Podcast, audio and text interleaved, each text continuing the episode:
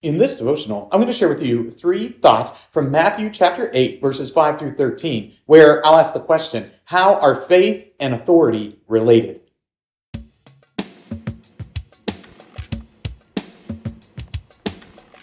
Matthew 8, verses 5 through 13 says, When he entered Capernaum, a centurion came forward to him, appealing to him, Lord, my servant is lying paralyzed at home, suffering terribly.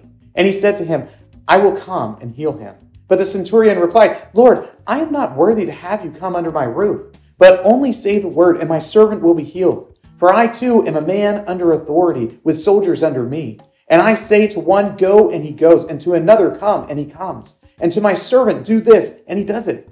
When Jesus heard this, he marveled and said to those who followed him, Truly, I tell you, with no one in Israel have I found such faith. I tell you, many will come from east and west and recline at table with Abraham, Isaac, and Jacob in the kingdom of heaven, while the sons of the kingdom will be thrown into outer darkness.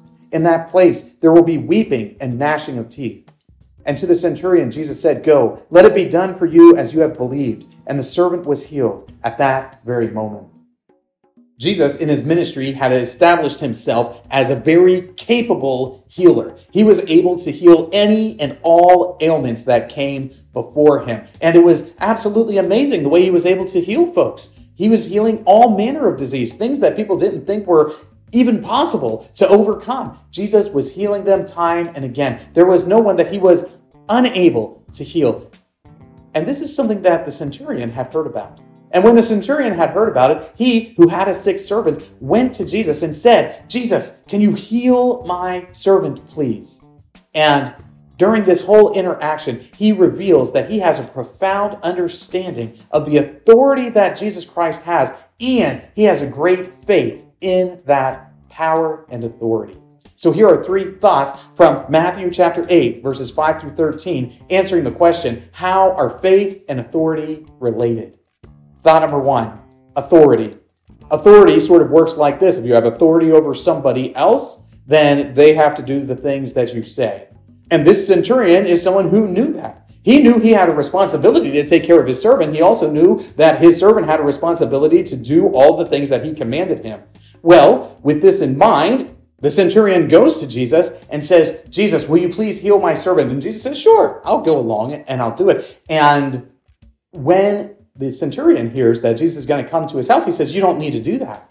You don't need to do that because I understand that you have greater authority over creation than you've demonstrated.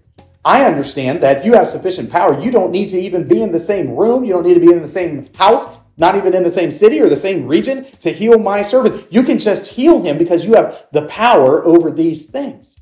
The centurion understood authority particularly the authority that Christ has over creation in a much greater way than most of us have understood it.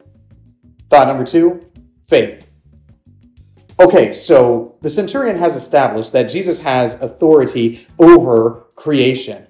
But it's significant to understand that not only does he recognize that that authority exists, but he actually believes in it. So there's lots of times where we will say, Oh, I understand that the police have authority over me, but I don't necessarily think I need to do exactly what it is that they say all the time. And then you end up on an episode of Cops. But what the centurion is doing with Jesus is he really believes that Jesus has this authority. It's something that he's demonstrated time and again, and he understands authority because he has told people what to do and has witnessed them obeying him in his position as a military leader. So he has a greater understanding of the authority that Jesus has and really believes, really has faith that Jesus has all this power. So he simply says to Jesus, You don't have to bother yourself with all those things, just heal him now. Work your miracle now and demonstrate that you have all of this power. When the centurion does that, he demonstrates that he has a profound faith in the authority of Christ over creation. And I wonder how many of us would believe that Jesus had the ability to do that, having never seen him do that sort of thing before. Thought number three feasting. Ultimately, when you acknowledge the authority that Christ has over all creation, you really believe it, then you can trust that at one point you will be feasting with the patriarchs. You see, Jesus says, I haven't even met people in Israel who have the faith of this centurion, the faith of this foreigner, the faith of this person who isn't even a part of the people of God. He's not even a child of Israel, but he has more faith than the children of Abraham. He has more faith than all of the leaders of Israel.